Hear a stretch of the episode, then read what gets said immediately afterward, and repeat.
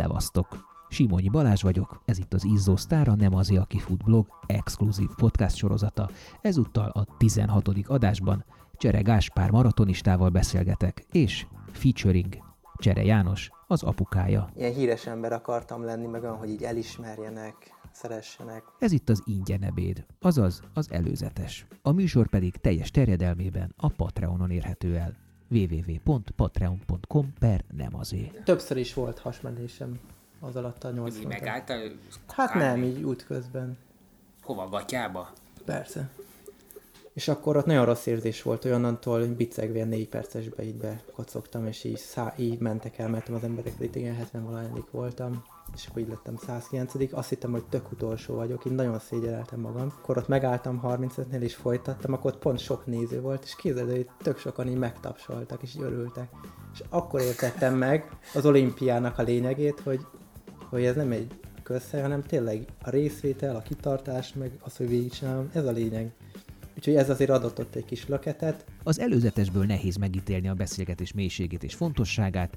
Magam egy átlagos beszélgetésre készültem, és egy nem várt nagyon jó és izgalmas dumálás lett belőle. Például a, futástól azért is távolodtam el, mert az említett barátom a Dani elkezdett megelőzni. És akkor egy évig még én voltam a jobb, és akkor utána elkezdett megelőzni. Tényleg minden versenyen leelőzött, és azért így tényleg megtört, mert előtte azért így abban a hiszemben voltam, hogy itt én vagyok a legjobb. Egy kicsit azért elszálltam szerintem, és akkor elhatároztam akkor így 16 évesen, akkor én inkább dobos leszek. És akkor ott, ott egy-két évig így nagyon ráfeküdtem, tehát én naponta sok órát gyakoroltam. Ebben az adásban sokkal inkább egy élettörténetet, attitűdöt és gondolkodásmódot ismerhettek meg, semmint szigorúan vett szakmai dolgokat. Kevés szó esik versenyekről, eredményekről, statisztikákról, edzésmódszerekről, vagy éppen taktikáról. Arra ott van Dr. Google. Ez egy nagyon veszélyes nevelési módszer ez a hosszú poráz. Ezt így nem ajánlom feltétlenül, de nálam speciál ez bejött. Direktben nem akartam lázadni, én, nekem meg volt az értékrendem, az életcélom, Jimi Hendrix volt a kedvencem, hatodikos koromban Jimi Hendrixnek öltöztem. Pontosan ezért nem kerültem be se a gördeszke, se a grafti részén így a kemény magba, mert mert nem érdekelt az a kulturális közegből azok a zenék, meg nem úgy öltözködtem. És akkor 14-15 éves koromban volt egy két éves időszak, amikor aktívan festettem, így többekkel, így utcán. Illegálba? Persze, igen, igen, hát illegálba. Nem legál falra, mit tudom. Nem, nem, izé- firkáltunk is, rajzokat is festettünk, de inkább a művészi része ragadott meg, nem annyira vandálkodás, de azért volt firka is bőven. Aztán lett egy rendőrségi ügy, és akkor már így mondták, hogy akkor innentől Elkaptak festés közben? Hát igen, de szerintem azért nem kevertem, keveredtem nagy bajokba, mert mert az elején a keresztény értékrendet így magamba szívtam, és nem ilyen bigót módon, hanem ilyen normális módon. Uh-huh. Hogy amit, amit a Bibliában tanítottak, azt én azt így az tökre tudtam azonosulni, és én azt utána így követtem. Sokszor volt hogy edzés előtt után is vittük a kannákat, csörögtek a, a hátizságban. Ezeket a futótársaiddal nyomtad? Az egyik futótársam is benne volt, igen, Aztán. igen. Beszélünk viszont meghatározó, de mégsem determináló gyerekkorról, döntésekről, feladásról, istenhitről és spiritualitásról, ami miatt például Gazi a jeruzsálemi hepehúpás pályát jobban szereti a csúcsidőt garantáló Berlinivel szemben. Biztos vagyok benne, hogy ebbe volt isteni támogatás, hogy jó döntések voltak, abban benne volt az ökeze, jó emberekkel találkoztam, összejött a, az, hogy meg tudtam élni a sportban, ami ma ritka, összejöttek az eredmények, olimpia, stb. Én ezt egy isteni áldásnak is tekintem, amellett, hogy én is igyekszem emberi szinten belerakni, amit kell. Hát akkor te képviseled legjobban a, a blogomnak a címét, mert ugye az abból indult ki, abból a Ja igen, a pálapostari Igen, hogy nem azért, aki fut, nem is azért igen. akarja, hanem a könnyörületes Istené. Igen. Beszélünk emberi és atlétikai értékekről, sportfelfogásról, belátásról, terhek ledobásáról és újabbak felvételéről hogy így, ott így el is ment a kedvem a futás, és így tökre így csodálkoztam, meg így csalódtam is, hogy mi van, lehet, hogy itt vége, ennyi volt. És akkor utána visszataláltam magamhoz, rájöttem, hogy ez egy természetes dolog, de akkor jöttem rá, hogy az élsportról úgy tud élsportban maradni, hogyha komolyan veszi azokat a célokat, amelyeket egyébként lehet komolytalannak is tekinteni, mert a nagy, igazán nagy célokhoz képest, most azért én is családot alapítok, hívő ember vagyok, tehát vannak olyan céljaim, amiket sokkal-sokkal nagyobbnak tartok a futásnál. Tehát én egyetértek azzal, hogy ez kicsit ilyen mulatság azért ez a versenyzés valamilyen szinten, viszont érzem, hogy ha viszont mégis el akarom érni ezeket a célokat, akkor benne kell a mércében maradnom. Tehát éreznem kell, hogy ez fontos, meg így megszűnt ez a versenystressz, hogy nem kell teljesíteni, nekem ez nagyon-nagyon jót tett, ott tudtam kilábalni igazán a előtte lévő hullámvölgyönbe. Én nem akartam ilyen megélhetési futó válni, hogy azért állok oda, hogy az ott pénzt keresek. Nekem inkább az, hogy elmegyek a Vivicsitára, ahol nulla forintot kapok, de ott megtapsol sok ember, meg ha azt kiposztolom, akkor lájkolja ezer ember, és ezt tudom forintra konvertálni, úgyhogy a szponzornak ez tetszik. És most, hogy családot alapítok, meg drága az élet, most tapasztalom, hogy, hogy így szűkösen vagyunk, úgyhogy most viccesen hangzik, de az elmúlt fél évben vállaltam ilyen alkalmi munkát. Kárpét tisztítással foglalkozom. Tényleg? Ha, kanapé meg tisztítom. Hogy rájöttem, hogy, hogy például Jenki Péter nekem tök nagy példa, hogy ő is munka mellett megcsinálta, Józsa Gábor megcsinálta, de korábban is Szűcsab, akik jó voltak, ők is sokszor ö, félállásba dolgoztak, és rájöttem, hogy ez az egészséges, úgyhogy Kipróbáltam azt is, amikor milyen, amikor sok szabadidő van, de inkább rájöttem, hogy jó, hogyha valami mellékállás van. Úgy is mondhatnám, hogy az adásban egy szimpatikus, csendes, szerény ember, sportember jelenik meg, olyan, mint a tűzszekerek Erik Lidülje. És, és ez elég fontos, őzésmentesen tud beszélni. Milyen kicsit ilyen reformisták voltunk, tehát így a magyar konyha nagy részét máig nem ismerem, de szó szerint így elém teszik, nem tudom, hogy mi az. Tehát mi nem ettünk sose zsírosan, meg a húst is úgy ettük, hogy nem minden nap. Az nagyon fontos, hogy öröm legyen, és én például nekem ezért nem szimpatikus ez az alternatív étkezés, akár a veganizmus, mert túl sok benne szerintem a, az ilyen megvonás, és, és szerintem ez, ez nem, nem tesz jót az embernek. Érdekes, hogy mi nem versenysportos család voltunk, hanem inkább ez az ilyen outdoor szabadidős, de megmutatták így a lehetőséget, hogy van verseny, elvittek versenyekre, és akkor az így a Tigellert kaptam, és így, a versenyezés így mindig nagyon érdekelt. Ennek is biztos van valami lelki vetület, hogy szerintem gyerekként így meg akartam mutatni, azért legkisebb voltam a családban, kisnövésű, szembeges voltam, nem tudom, így gyerekkoromban nekem volt szerintem egy ilyen Superman szindróma, vagy hogy mondják, szóval nekem például a Superman filmek, a Zorro filmek, ezek így nagyon megragadtak, és én otthon rengetegszer beöltöztem ilyennek. Hogy úgy mentem edzésre, hogy így Superman eztem otthon, ilyen piros bugyi, meg tényleg az a mez, és akkor megérkeztem az öltözőbe, akkor vettem észre, hogy rajtam van még a Superman ruha.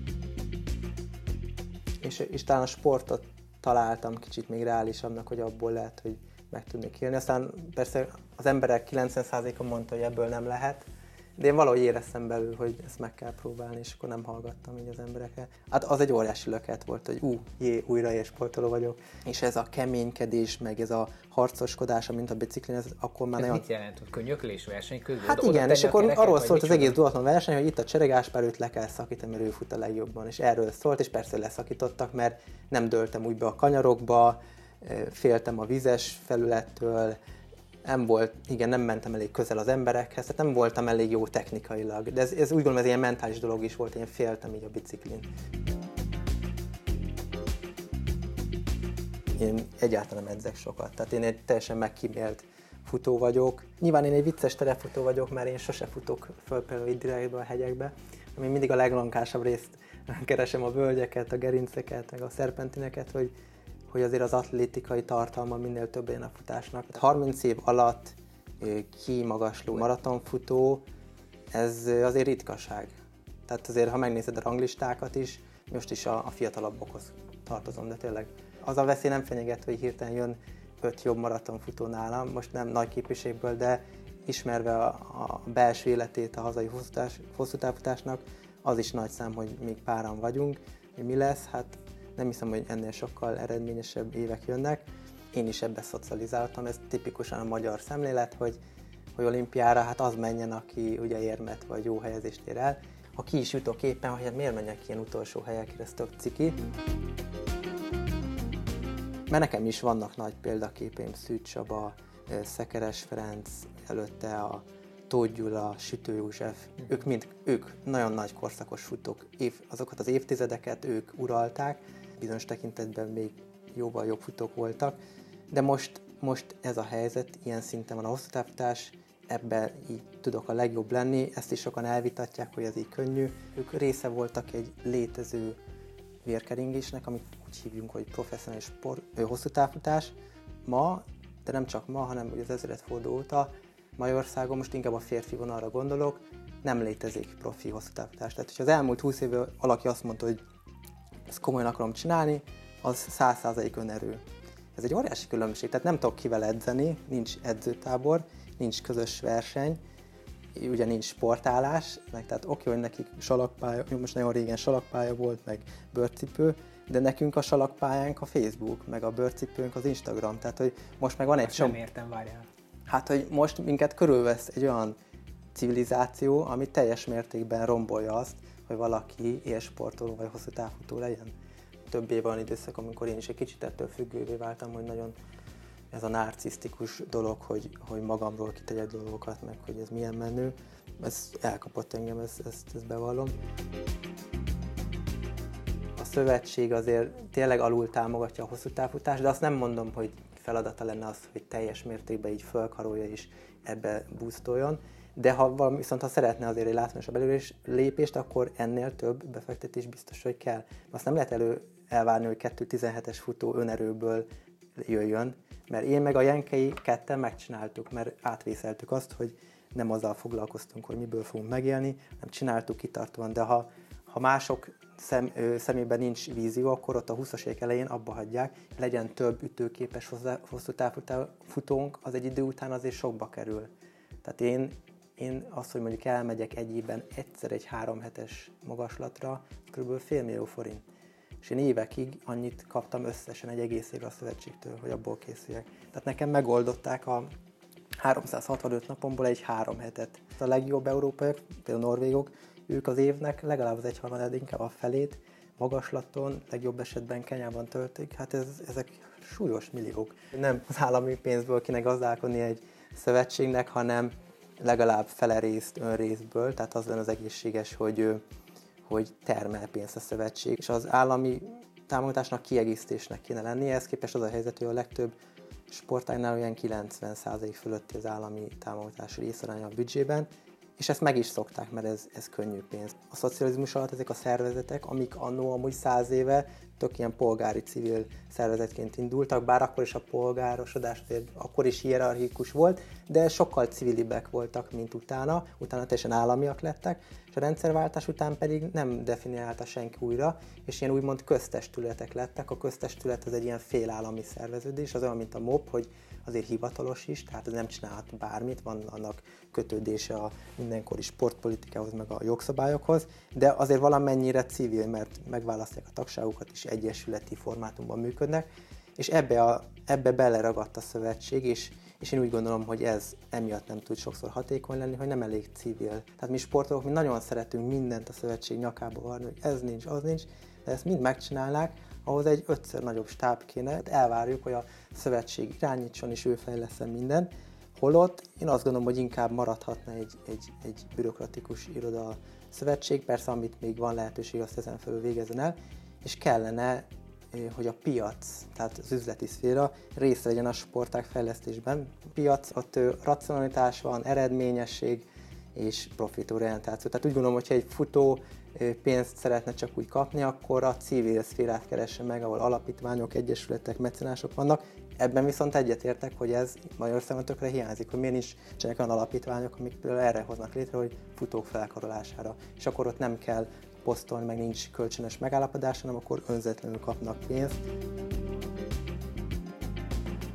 Valahol ott a 2.25-ös maraton, meg, a, meg ott a 68-70 perc környékén van egy olyan határ, hogy addig szinte bárki, aki szorgalmas és oda teszi magát, éveken keresztül az erőből, tehát tényleg erőből, edzésből el tud érni. Viszont az alatt kellenek olyan dolgok, hogy atlétává kell válni.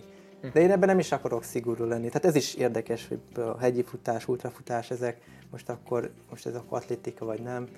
Felőlem lehet, mert ezeket is lehet magas szinten csinálni, mint csinálják is. De azért azt ne hanyaguljuk el, hogy száz évig ezek nem voltak így az atlétika része, tehát ha valaki ezt kicsit kritikusan kezeli, azért azt is meg kell érteni, hogy van alapja az ő kritikának.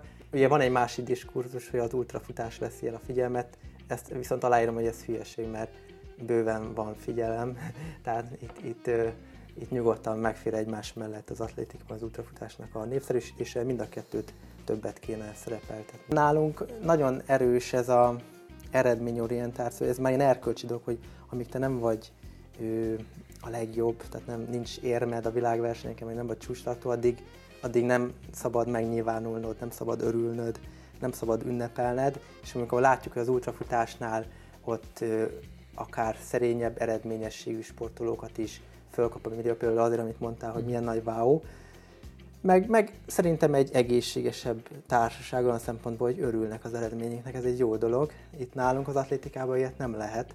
Tehát én is nagyon sokszor megkaptam, hogy, hogy ilyen hogy így fel vagyok fúvalkodó, mert hogy posztolok meg. Kitől kapod meg ezeket? Hát ez a, ez a, inkább ez a szűken így a, a, szakmai közeg. Szerintem azért is tart most itt a hoztávítás, persze nem akarom az ő nyakukba van, de ez is egy komponens, hogy nagyon demotiváló a közeg. Tehát egy fiatal nem akar kimenni a szintére, mert akkor akkor ezt látja, hogy majd rugdosni fogják. Tehát, tehát így most jelen pillanatban az egyik legjobb maratonisnaként lenni Magyarországon az ilyen kettős, hogy, nyilván amikor megnyered a spárt, meg a vizsgát, meg ezeken, akkor, akkor tényleg a szakmai mércéhez képest túlzott elismerést kapsz, azt helyén kell tudni kezelni. A másik oldalon meg szinte semmi nincs, csak az, hogy a, az idősebb generációk ő, kritizálnak. Szerintem tök nagy szám, hogy mi rendezik a VB-t, ezt szerintem mi magyarok fel se fogjuk, hogy ez mekkora. Hogy azért a foci EBV még az olimpia után ez a negyedik legnagyobb sportesemény. Tehát itt rajtunk kívül a többi atléta barátnemzet már nagyon készül erre. Hogy az, hogy kijöjjön az a néhány jó alkotás, ami azokba bele kell fektetni egyrészt a hónapokat, a kilométereket, meg ezt, hogy felállni a padlóról egy csomószor, hogy, hogy ilyen, ilyen bénaságok vannak, hogy lebetegesz mondjuk az a maraton előtt. Nem ezért is csinálják kevesen, mert, mert annyira szétszedi az ember egóját, tehát olyan szinten ö, szétzúz, tehát így, így összeomlik az ember utána, hogy, hogy, hogy úgymond kuka lesz az a fél év, hogy ez azért kell így akaraterő, hogy ezt így átmenjen ez az emberen. Az volt a legfontosabb, hogy eljussak egyszer egy olimpiára, 220 alatt mindenképp fussak, legyek magyar bajnok, ezeket elértem. Tehát, hogyha most már nem tudnék versenyezni, akkor bennem nem dőlne ez a világ, de hogy itt az elején néztük, azért vannak még elég szigorú hmm. célm, azokat jó lenne elérni, de úgy gondolom, hogy azokat még ilyen nagyon drasztikus váltás nélkül el tudom érni. Ha tetszenek a műsorok, iratkozz fel a csatornára a Facebookon és a streaming platformokon, ugyanott értékelheted is. Ha pedig extra tartalmakra vagy kíváncsi, akkor légy mecénás, támogasd a Nem az, aki futblogot és podcast sorozatait a Patreonon.